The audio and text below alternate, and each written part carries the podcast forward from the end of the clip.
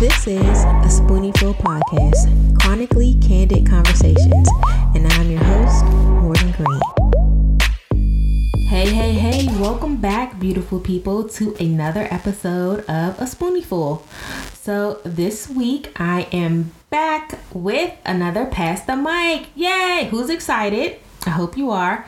Um, this week's guest is Maha. Maha is a sarcoidosis and a fibromyalgia warrior. Um, I'm pretty familiar with sarcoidosis just because both my mom and grandmother have it, but I was really, really interested to talk to Maha about her fibromyalgia journey because she was the first person I've ever had a chance to sit down and chat with about what her illness entails and how it impacts her daily life. So, without further ado, let's get to it. Hey, Gray. Hello, good morning. How are you? Good. Well, good morning Good morning for you. How are you?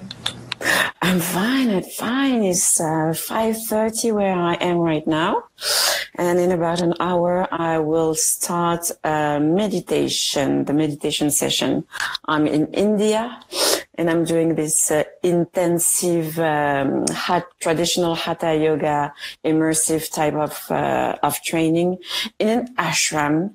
So 2020 is the year of all you know the challenges for me. That's crazy. I'm so like really thankful that you woke up extra extra. Well, so I wake up um at four to go to work, but not. I wouldn't be waking up an extra thirty minutes early to do an interview. no, really, it's my pleasure, girl. I love what you're doing. I love your blog. I love your Instagram feed, and I feel very, very grateful that you reached out to me so I can share my story with you. So really, thank you. It's really worth it. well, I'm really, really appreciative. Going to give people like a couple of minutes to log in and then we can no worries get started. Oh, good. For sure, for sure. I was like, oh. So how are you feeling? Because I, I saw on your on in your stories that you haven't been feeling that hot lately. Yeah. How are you? Well, um, yesterday I don't know what happened. I just started to feel like the symptoms of like a migraine coming on, and I came home and I laid down, but I still, you know, woke up this morning still feeling kind of off. Um, so I came home and I basically repeated and did the same thing. And I like, I'm one of those people with migraines. Like I have to be like basically a popsicle, and it kind of helps me. Um, mm level out. So I like turned off the heat in my house and made it as cold as possible. And, and that really kind of helped me um, but then I just started hearing this ringing in my ears. I was like, "Am I having like a, a ear infection or something?" So I'm not sure. I have doctor's appointments tomorrow. So okay, good, good. Yeah, winter is kind of the worst season, right? When you're a kid, you like it, and then you get sick, you grow old, and you're like, ah, I can do another winter. Oh, no, That's no. why I'm in India right now. I'd rather face this intensive training than winter in Europe. I'm done with that. Really? How is the winter there? Oh God, like it's climate change everywhere, right? Uh-huh. So it goes from okay, today is very sunny and hot to today it's it's so cold you can't even get out of bed. So it's really fluctuating like that. In France, uh, I live in France. We had like um, two type of I don't know big big storm coming in and out of uh, Europe lately. So yeah, I'm good here. I'm good here. I love it here. Temperatures are always the same. It's never too cold, too too hot, never too cold. I'm good. I'll have to check it out. I've never been, but yeah, yeah, you should, you should. Well, uh, India, people have a lot of ideas about India, but right now I'm in, uh, I'm in the south, so you would say like India is a real continent, right? Mm-hmm. It would be like the U.S. or like Canada. So from one part to the other, it's really different. And now I'm in the south, and I really like it. It's really kind of in a way untouched by either British uh, colonization or by the conflict they have uh, with the neighboring countries. So it's it's really like chill and a lot of uh, nature And um, yeah, so obviously people they're not used to seeing black people here, but other than that, but they're very cool. Like they will look at you and they will smile and they will wave, and you'll be like, what, what's wrong with you? You people black too. what are you looking at me for? but uh, I suppose it's it's kind of a different of black for them. Whatever. Okay. All right. Well, I don't want to hold you up, so let's get started. Thank everybody. Let's Thank you everybody um, for tuning yes, in. Yes. Hi everyone. Um, today we have with me Maha. Maha is my first interviewee who actually does not have MG, so this is going to be completely different. So we'll all get to learn a lot. Um, about her story and her journey. So her interview is actually live on the blog um, today. I put it up, and I forgot to send you the link to it, but I'll send you the link so that you can send it out if you want to to your family. I would love to. Thank you. Um, but um, yeah, so let's get started. Let's see. So let's you first said that you were diagnosed at 28, which is kind of like the same age that I, around the same age that I was when I was first diagnosed. Um, so what were you feeling or how did you um, start noticing symptoms that led you up to your diagnosis? So at the time I was living in uh, Brussels, I used to be a uh, political journalist specialized in the uh, geopolitics and geostrategy of the European Union. So I would travel a lot, right, uh, across Europe, across the world, from one plane to one uh, hotel room to one train and everywhere with AC or whatever. Um, so I will always have this running nose, nose and a little bit of a cough. But I will think like, you know, with my lifestyle and with the country I live in, because Brussels, well, it's Belgium, so it's raining all the time and it's a very humid environment. Mm-hmm. So I thought it was that, like I was tired and blah, blah. Like I feel for a lot of chronic illnesses at first it's not like one day it's boom and you feel like something is wrong. It creeps out on you. Yeah. So I was like, okay, whatever. Then I went to see a doctor about three months in, like this time I felt it was a bit different because I was also very tired.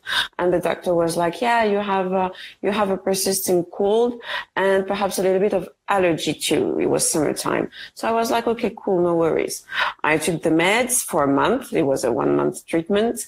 And then after the month, I just kind of felt really, really, really bad. So I went to another doctor, one uh, that was close to where I was um, summering, and she told me the same thing. So I took the meds then I went back to Brussels and went back to my life. Although after the second month of treatment, I was feeling bad again. Mm-hmm. But I was like, you know, I don't have time for that. I worked really hard to get where I am. So I'm going to suck it up and I'm going to go to work. I love my job. I love the life I've built, I've built here and I worked so hard for it. So, you know, I kind of decided not to, to, to make it a big thing. Right. Until one fine morning, I could not get out of bed. Ooh. Yeah, I woke, I went to bed tired, yes, but like any other night. And then the next morning, I couldn't get out of bed. So I was really scared.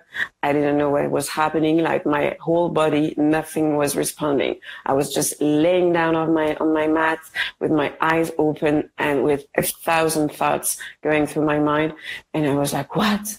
And thank God, two hours later, I could, I could move and painfully I went to the toilet because yeah, it's morning. You want to pee, right? It's the first thing you do. But I was so desperate. I was, I was, I was going to just do it right there, right there. And then, and then I don't know, with the help of the universe or whatever, I finally got the strength and courage to get out of bed and to get to the toilets. And then I kind of passed out. I woke up. I called a friend, asked her if she had a good doctor because the, the first two ones is not that they weren't good. So now we're six months after the first uh, consult it's just that I suppose with a lot of chronic illnesses, at first the signals are so faint that you can't you can't really say it's something that is going to be a real problem down the line, right? Right. So she told me, yeah, my doctor is great. I went to see him. It was like an hour and a half. It was on the other side of the border. So you have Belgium and on the other side of the border, you have France. So I, I crossed the border. I went to see him and the guy, he started asking me question. Do you feel like this? Have you uh, lost weight? Is this blah, blah, blah? Is this blah, blah, blah? And at every answer, I answered yes. And the guy become more and more white. Like he lives in the north of France. So people don't have a lot of color there. but the guy went like ah, as as white as a as a sheet, and he was like, okay, you know what? You're going to spend the weekend. It was a Friday, um, at your friend's place, and I'm going to put a rush on this, this, this, this, this, and that test. And right now, I'm calling. So he called. Um, I'm calling so you can have a um, a uh, an appointment to get X-rays and uh, a CT scan or something. So we did that, and on the Monday, I went back to see him and he was like, oh, lady, when I first saw you, I thought you only had six months to live. But I'm very happy to see, well, not very happy, but he told me, so right now you have pneumonia on both of your lungs. So this is bad. I'm going to quarantine you. But the good news is that it's not, I, like he had a whole kind of symptoms in his head from cancer to whatever, another type of rare disease that you don't really uh, get better from. And then he was like, yeah, okay. So here's the, the, the, treatment for now. But I do believe that there's something that, that these are just symptoms, that the underlying condition is something else. So let's start with the pneumonia and give your body the rest it needs. But you're going to go back home and no one visits you because your immune system is, is corrupted at a level I've never seen before. So you stay home for now. And if you don't improve, perhaps we'll consider getting you in a sterile room in hospital because when you have a, a, autoimmune disease, it's better for you to be home rather than at hospital because there are less, well, supposedly less germs and bacteria at your home than in a hospital where people go to get better, right? So we did that. It did not really work the first two weeks. It was horrible. So then he put me on a, um, like even stronger regimen of antibiotics. And then I started to to make progress, but because it was uh, another disease and it wasn't not pneumonia, um, we could only get real progress when I got diagnosed another four or six weeks later mm-hmm. of uh, sarcoidosis. Okay. So, what is sarcoidosis? You That's ask. what I was about to say. Well, actually, so I'm kind of familiar with sarcoidosis. My mom and my grandma both have it, but you can explain it for a few of our guests who don't know what it is. So, well, like you said, your mom and your grandma have it. So basically, it's a disease that affects most uh, black women. Mm-hmm. Uh, at the end of their 20s, early 30s. So I was right on time for that one. and uh, it's a multisystemic disease. So usually it starts with your lungs but it can affect every part of your body. And in my case, it did. Like I had, um, so you have granulomas, which are uh, white cells that uh, stick together in your body, and then they go and they party wherever they want in your body. So I had them in my stomach, I had them in my guts, uh, obviously in my lungs, also in my neck, but thank God, uh, so far, not in my heart and not in my brains, because that's also uh, places uh, where the disease likes to to party. So yeah, now it's been um, so I was diagnosed in 2012, but I think I had it like for a year before that. Mm. So let's say it's been almost nine years I've been living with uh, with this illness. And the thing is that like a lot of chronic illnesses, it's just like you you feel like you have a permanent cold. At some point, your your body is so tired of attacking itself that you start developing other uh, illnesses. And in my case, I developed also uh, fibromyalgia. So fibromyalgia is when you have uh, when your body aches everywhere, but so much so that even sitting is complicated, even lying down on your on your bed hurts. So you don't know what to do with your body, and it's really maddening. So you're extremely tired, and your body aches all over, and everything from the clothes you're wearing to the mat uh, you're, you're, you're lying on, uh, everything hurts, like breathing hurts. So yeah, it's uh, unfortunately a chronic illness where uh, the death rate is going up.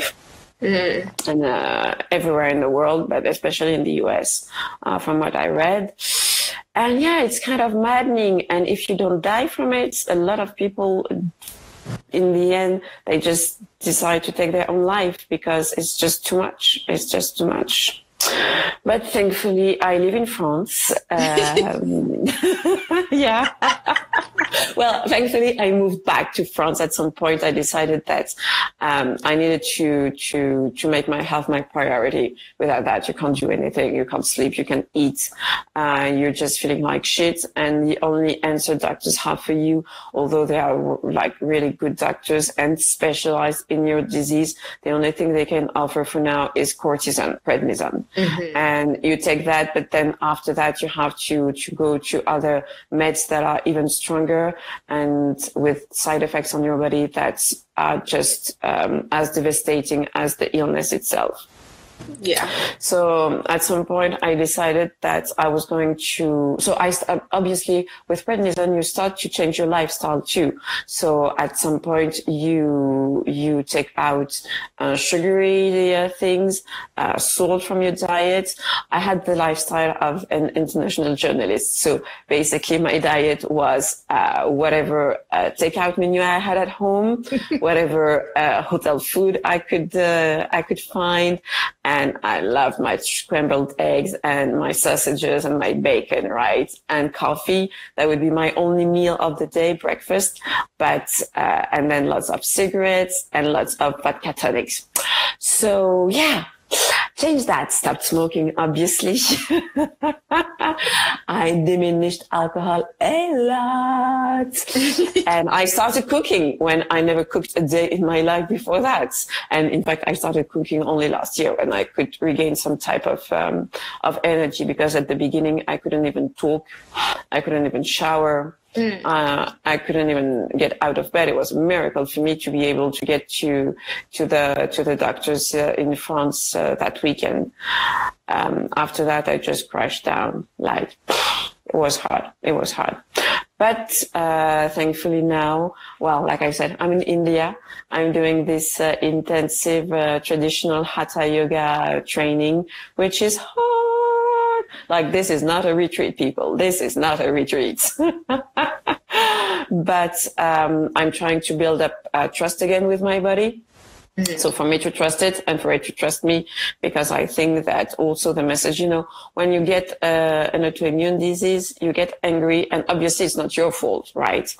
But I think that on some level, it's also your body telling you there are a lot of stuff that were going on in your life or in, or on your mind that you didn't uh, you know, uh, take the time to deal with.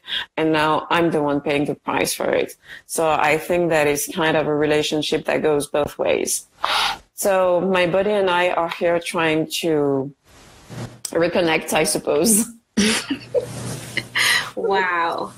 So you touched on like yeah. a lot of things that I want to kind of like expound on. The first thing was you said you so you were originally in Brussels, so you moved from Brussels to India or to Paris? No, I moved from no, I yeah, I moved to from Brussels to France. I moved back to France. I used to live in Paris, but I wasn't going to go back to Paris, so I went back to the south of France, mm. where uh, there is sun all year long and uh, with temperatures that are better fit for me because too hot or too cold now are just two extremes that I can't uh, that can't I can't deal with. Mm-hmm. Uh, my body can't deal with that. So I moved back to France in order to make my health my priority because because as long as I was in Brussels, my priority really was my job.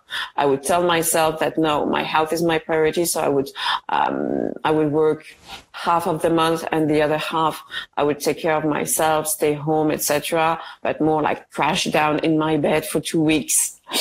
Uh, and then I was like, yeah, this is not going to be my life. I know that I worked very hard to, to get there, but, um, what good is it going to be if I die from it? So I decided to stop my job that I loved very much and leave behind. Well, not, I didn't, I didn't leave them behind. I still see them and they visit me and I visit them. But, uh, the friends I met there who really became, you know, when you're an expat, your friends became your family.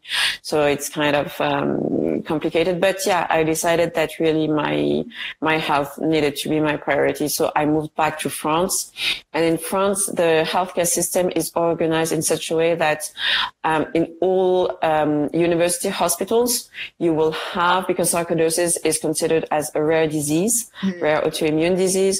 So in all um, university hospitals in France, you will have a unit that is specialized in a particular rare disease. Mm-hmm. My uh, specialty, so it's in uh, in the north of France. I was really lucky for that.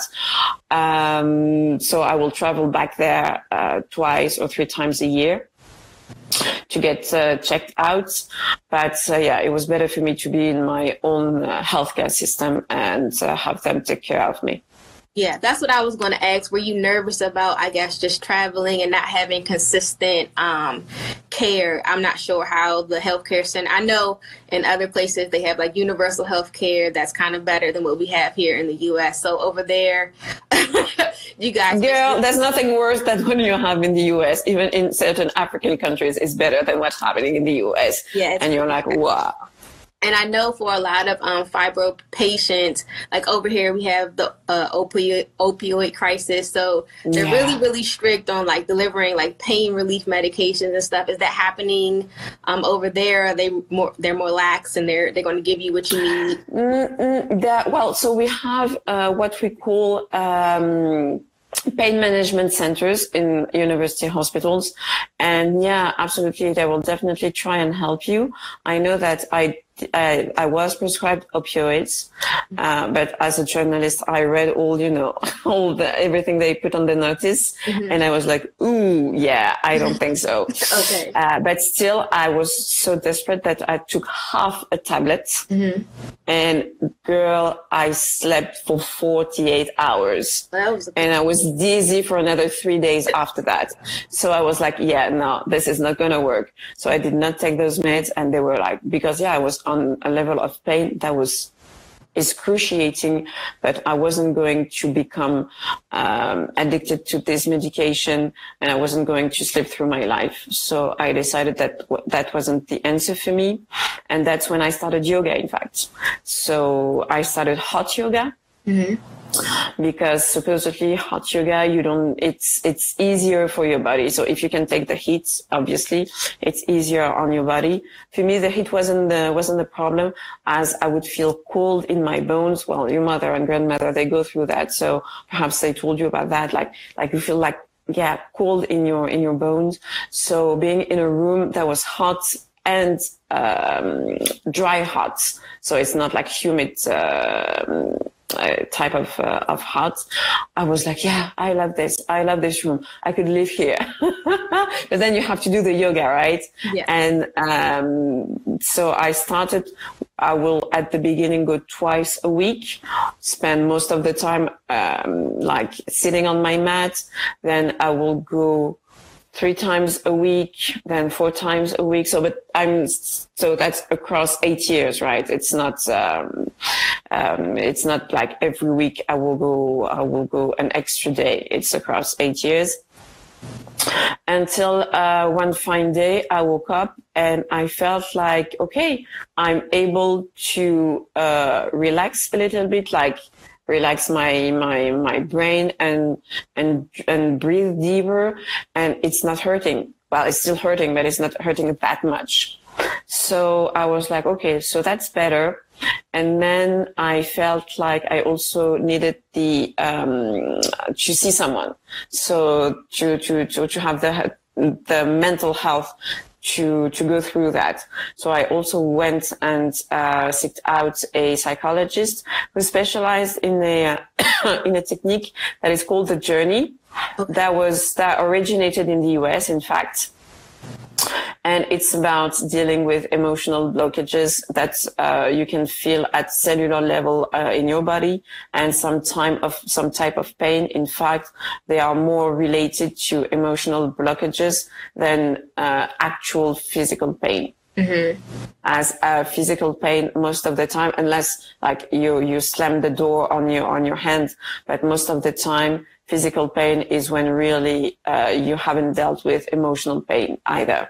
So I decided to, to do that. The psychologist, she was really surprised because at first people try to be a little bit like, they don't want to open up. They don't want, and I was like, no, no, girl, I'm paying you. I want to get better. So we're going to deal with that shit. Let's go. Let's do it.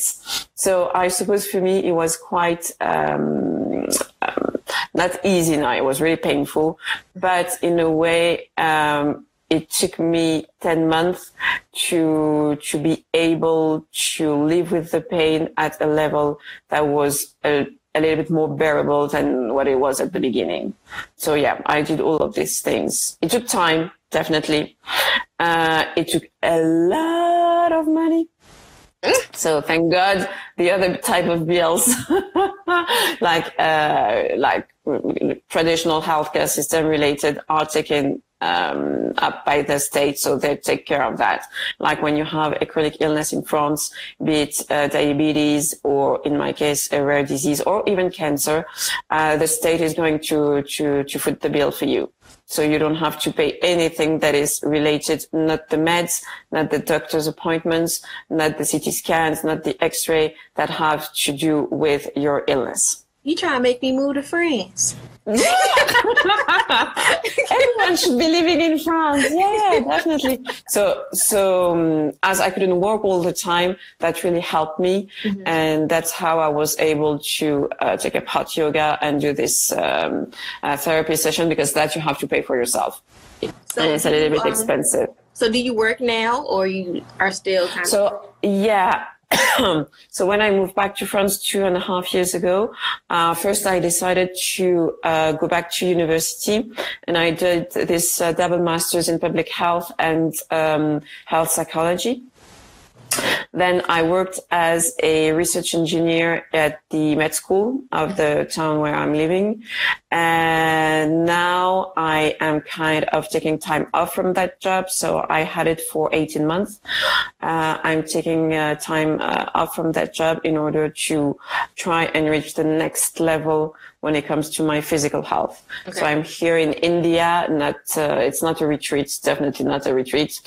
Um, but I'm trying to really try and push the boundaries, the physical boundaries that I still have that were uh, thrust upon me by the by the illness. Right.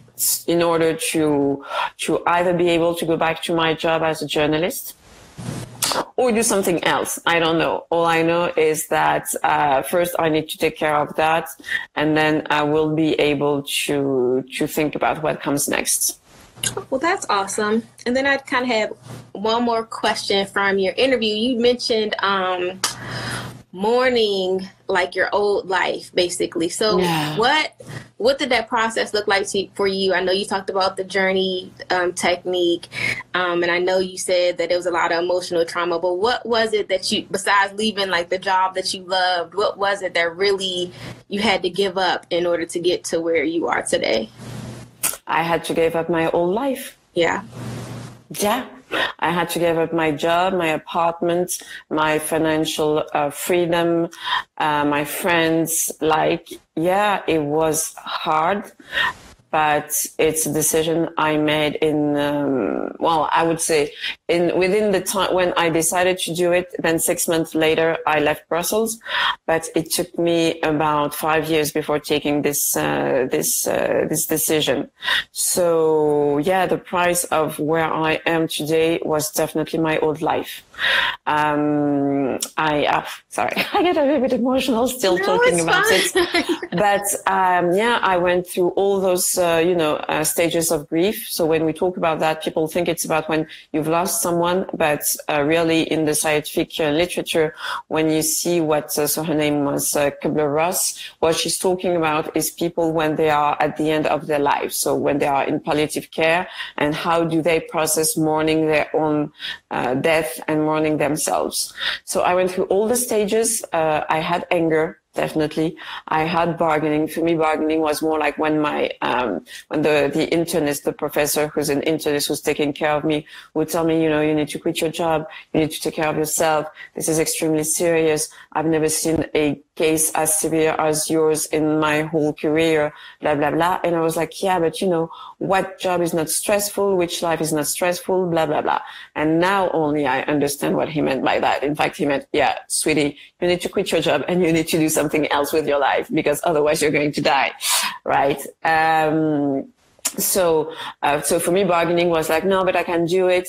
Uh, i can blah blah blah. So i would i would tell him that. I went through depression. Oh girl i went through depression like i never knew it could exist. Like what am I, what am I doing on this earth? What is my life? Why am I still, you know, fighting this thing? Is this like, you have a lot of people who die of sarcoidosis, but in the end, they decide to take their own lives, right? So yeah, I went through depression. Uh, basically, I went through all the stages, and at some point, I kind of reached acceptance. And that's when I was like, okay, so now your health needs to be your priority. Um, if you don't want to die by the time you're 40, so let's do this thing. What do you have to do in order to get better? And the answer was quote unquote quite simple. I needed to to leave uh, Belgium, and I really needed to um, to put my actions where I was putting my money, literally. So yeah, it cost me my old life. Absolutely, I don't regret it now. I gotta say I feel perhaps a little bit lost as to what is my purpose in life as I've been a journalist since I was seven years old. I didn't even knew it was a job. Like I started this, uh, this, uh, this magazine with my, with my girlfriends when I was seven. I had my first radio show when I was nine. So it was, I, I, I always loved reading. It was a show on which I would talk about, uh, like the last book I read and the one I would recommend, uh, people my age. And it's only years later I realized, in fact, it was a job. So, um, yeah, uh, it cost me that. It cost me what has been my purpose since I was seven years old. And now, hopefully, the universe, God, uh, whatever, will, I hope, uh, bring me back on that path or I will bring myself back on that path. But for now, I decided that I needed to be alive to do uh, anything I wanted to do. So, yeah cost me my old life. That's was hard. I'm not gonna lie. And I don't have like I don't have responsibilities like kids or husband. So in a way it was easier, I would say for me than other people who don't have that type of um, of freedom in their lives. But I would say my advice is what is the biggest uh, hurdle for you? What is the thing that really prevents you from uh, getting where you want to get? Um, health wise. Mm. And then do the work and get rid of it. Get rid of that thing. If you, like, it's going to take time. It took me five years to realize that I needed to do that. Five years into the illness. And during those five years, I went into, I never went into remission, but at some point I felt better, although it was fake because it was cortisone. But, um, and then I will have like big, big lows. And then at some point I was, I was, I was sick of that. So I decided to change my whole lifestyle, food, what I was drinking, what I was thinking, the people I was uh, associated with. And that really, really, really helped me. So yeah, my whole life. Wow. Yeah, it's a lot. I know. I'm pretty intense. it is. well, I know you have to get ready for your not retreat. Yeah. Um, does anybody have any questions really quickly before we let her go and get her uh, meditation and yoga on and I get back in bed? Let's see. Uh, well, maybe later if they have questions. I mean, Okay. Yeah, I don't think anybody asked any questions while we were talking. Yeah, like I said, uh, it's a lot to process. it is. Well, I just really appreciate you coming and sharing your story with us and waking up super early. My pleasure. Really, My really pleasure. Early. And I know you mentioned to me before that you were going to start a food blog. So I'm still looking out for that because. Yeah, yeah. well, you know, it's kind of now that I, I, when every time well, I suppose when we have a chronic illness, the biggest questions we have are, um, is what I'm doing um, helping me or is it uh, working against me? And when it's working for me, what do I want to do with that uh, newfound energy? Um, so far, I decided with the, the energy I have, I still need to focus on me and on my recovery. And I started to travel again because travel has always been something I like. So yeah, so in fact, technically the, the website is, is on, is online. it's just that I have to write down the, the, the, recipes and things. And I sometimes I just don't have the energy for that. Like I would have the energy to go to my yoga class, but then when I come back, I'm not at the level where I could go to uh, work, then yoga, then come back home and then take care of my blog. It's not, I'm, I'm not there yet, which why, which is why I'm very, very appreciative of your blog and of all the efforts and time you take to do that. Because I know it's, it is a lot, girl. Like, wow, every time. And I read every, every, every post you, you publish. And every time I'm like, what? This is this is awesome because first of all you're so truthful and so honest and so raw and so courageous in what you share. And plus it's not just like one or two paragraphs right? It's a whole thing. So i'm kind of wow this is this is amazing. I'm not at that level now but hopefully when I have the, the, the strength to do that, uh, I will, I will, I will, I will try and do it. Yeah, definitely, definitely. But I'm trying more and more to post the recipes on my blog posts on, uh, on Instagram. Okay. So I don't have yet the energy to, to have like Instagram and the blog at the same time. It is a lot. I will. I will agree. it definitely is a lot. Some days I'm like, yeah, I'm just not going to post this week because I just I can't. right yeah it's it's it's a lot to to share and to write those things and to have to take the time also to sit with yourself and to process your emotion and then to share them with the world so kudos to you really i really really appreciate what you're doing i think i saw a question um I don't know if you saw that. Um. Yeah. Do you still struggle with the illness? Oh, yeah. Every hour of every day, every day. But I would say that now I struggle a little bit less in the sense that um, my what drives me is that is this helping me or is this going to be a problem for my health? And now I can identify those things uh, more easily. Let's say. So I still struggle, obviously, but um, I, um, I, I kind of it's easier for me to identify what will become a problem and what will not be a problem. Like let's say winter and the flu or coronavirus or things like that. Yeah, so. and you're you're talking. Is that has that um have you guys had any cases there or in France? Yeah. Yeah. Okay. Yeah, in France, definitely. There are less cases here in India than there are in France. In France, I think we're up to 30 cases. So I'm really, really glad also uh, I got the hell out of there. yeah, it, it is. It's terrifying when you have autoimmune disease and like people get away from me, sick people. Like I, I exactly right. like please leave me alone. I I have I have a type of uh, sheets I make with um, with essential oils. The recipe also is on my Instagram, and I used to sheet people every time they would come to my door, like. or when I would get on the on the metro, like. and people look at me like I'm crazy, and I'm like, I know what I'm doing. I know why I'm doing it. So Yeah. You're good. And I bought a mask, definitely. Definitely, Definitely. bought a mask. All right. Well, thank you so, much. So, three chains, I am still struggling with the illness. Mm, very much so. I think that's everyone with a chronic illness, uh, whether we are in. So I still have days where I can get out of bed. Like uh, today, I just can't.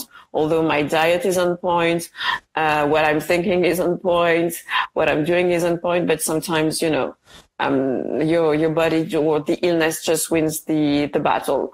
As long as I win the war, I am good. and we will. We will absolutely. we will prevail. We will prevail. This is our home. Our body is our home. So we'll take care of that. Definitely. Thank you so much for having me, Morgan. Thank you and enjoy the rest of your day. Have a good day. Thank you. Thank you. I will try my best. See ya. Oh, see you soon, girl. Bye.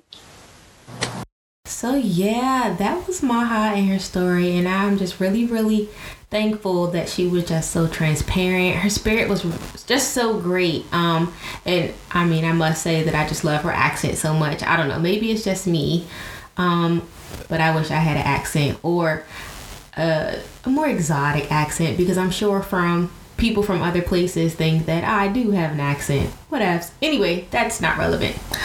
Um, yes, thank you so much again, Maha, for telling your story. If you have fibromyalgia or even sarcoidosis, maybe you can relate to something that Maha has told you. And one of the things that I really, really pulled from, you know, my time with Maha was just how we have so much growing to do in the U.S. in terms of our healthcare system, which was really something that I wasn't aware of until I had a chronic illness and it's just very, very unfortunate. And I'm hoping that in the coming years that change will come and that it can get better because it's honestly ridiculous.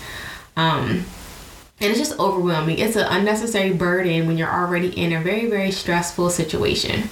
But I digress. Thank you guys so much for tuning in, as always. Um, if you're interested in being my next Pass the Mic guest, please, please, please reach out. I would love to have you and connect with you. If you want to get more information on Maha, I can put you in touch with her because she does amazing things as well. And I will talk to you all next week. Bye bye.